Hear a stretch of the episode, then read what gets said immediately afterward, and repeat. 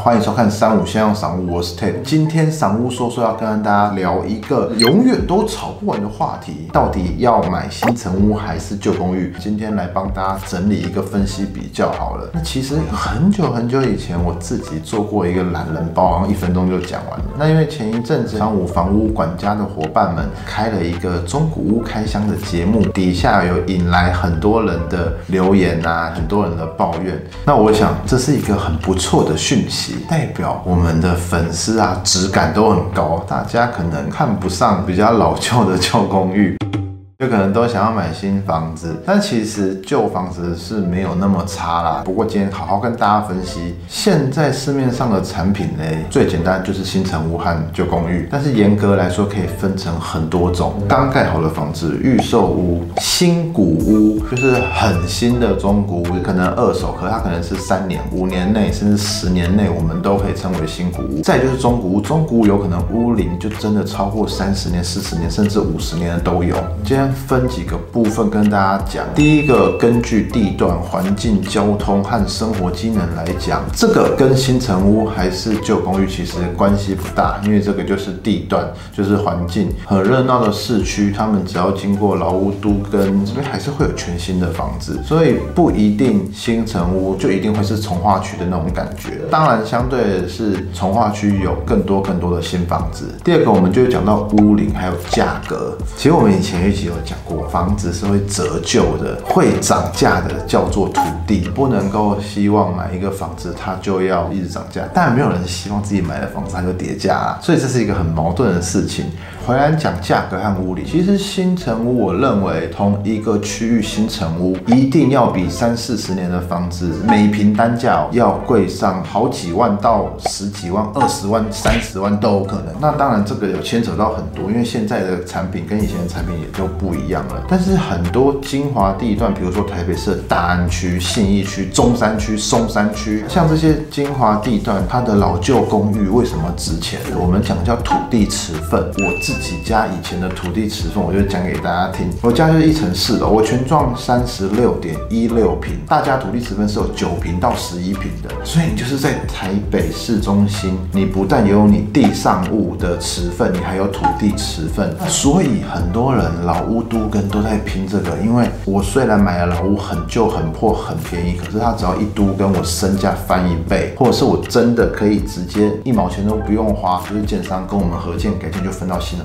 这都是有可能的事情。那是因为买老屋，很多人买的是土地持份，跟我们现在大部分介绍的大楼全幢平数是不一样的概念。那你说现在买大楼的到底有没有土地持份？有土地持份还是有可能分到零点几平，分到一点多平。因为假设五百平的土地好了，但是上面盖了一百多户、两百多户，如果细分下来是可以分得到多少土地？等于说现在买这种大楼住宅，几乎就不是买土地了，你还是买的是产品本身了。所所以。旧公寓会有一个很强势的优势，就是它的土地持分大。我说的真的是四五十年那种老旧公寓，它才会有这么大土地持分。第三个，我们讲平数、公设比例，还有会馆设施，这也是有连带关系的。我们现在买新房子。五十平三十八的公厕就剩下三十五平，这边不是讲得房率，我们就算一个大概。可是以前的房子，我买五十平好了，你每一间阳台位推推完以后，你剩下五十三平、五十五平，可使用面积非常巨大，这也是一个很极端的差异，也是说旧的房子真的很强势的一个部分。那再讲公厕比例和公厕会馆设施的部分，这个大家可以再去参考一下，以前拍过一支影片的公厕玄机，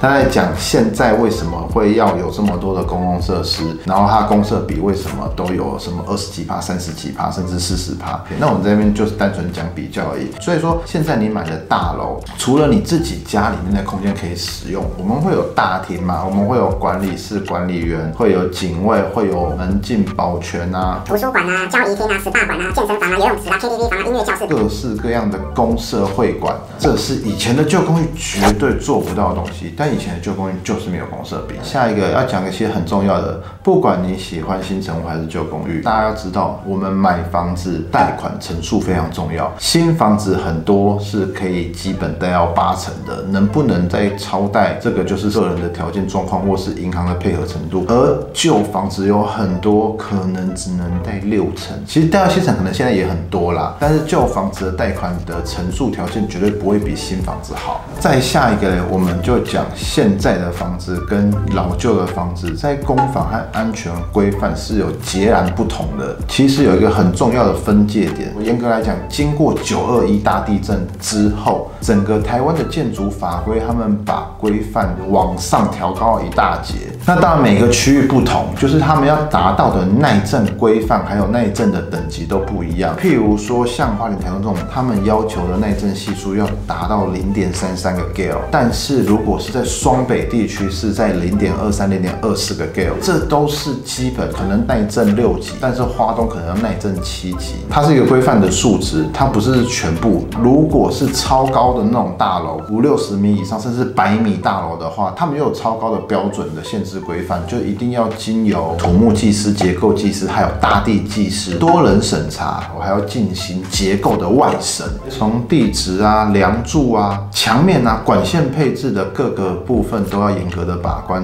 我们的粉丝都知道，就是看房子要很在意它的结构和工法，还有当然建筑品质，其实它是一系列的。以前的人真的没有很在意这些细节，现在大家消费者都越来越聪明了，而且资讯越来越透明。我想这个是大家必须要在意的事情。当然，以前的旧公寓盖四层楼可能就没有这么多的要求，但是现在十二楼到十五楼是很基本的，盖那种二十六楼、三十楼，这个大有人在。最后一个新旧房子，我们讲一下屋况好了。那新房子可能屋况没有什么好讲的，买新房子要很在意建设公司的品质或营造公司的品质，因为很多人买新房子也有在漏水的，甚至我们之前讲合宜住宅也有还没交屋就漏水的。但是旧房子的话哦，它已经不会只有漏水的问题，它可能会有壁癌的问题，管线的老旧啊，结构安全，因为经过这么多年这么多。次的大地震，它的结构是否还是跟当年一样？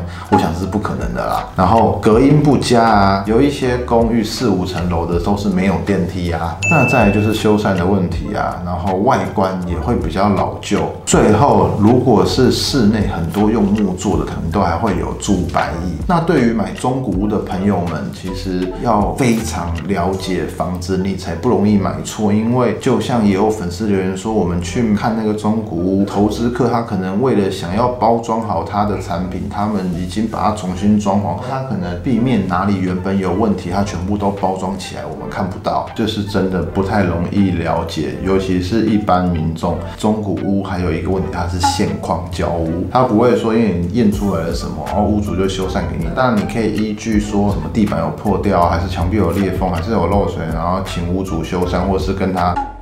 啊，他不会帮你修缮啦，但是你可以跟他杀价是有可能。可是有这么多状况的时候，其实自己也是会心不安。但是如果买新成屋的话，你在交屋前会有初验，初验结束以后他们会修缮，以后你可以复验。所以说有时候建商品牌大，他们整体的公务啊人员是够的话，做这些后勤资源，他们还是会比较完善。反正新成屋就是你在交屋之前，你可以做很多次的检查，然后跟他讲说。修缮到好，那你才要交屋。最后可能结合一下现在的议题好了，就是关于防疫宅。现在新的房子他们都很强调单层排气，甚至单户排气，也就是说尽量不要让自己这一间跟别人家房子是有互通的。那他们称为防疫宅，因为之前好像有发生香港那边的大楼因为管线的问题造成隔户传染哦。所以说其实你看建筑工法还有这些卫生安全可以融入在新的房子里面的话，它确实是有它的优势的。最后再跟大家分享一个资讯：二零一九年九月的资讯有显示说，旧公寓的整体成交量呃不断的在下滑，平均旧房子的成交价格也不断的在下修，所以这也慢慢开始印证说，房子是要折旧的哦。基本上老房子和新房子大概的优劣势，我觉得今天应该差不多提。到了，补充一下，成交价格，中古屋的空间是很大，它那个开价跟成交价是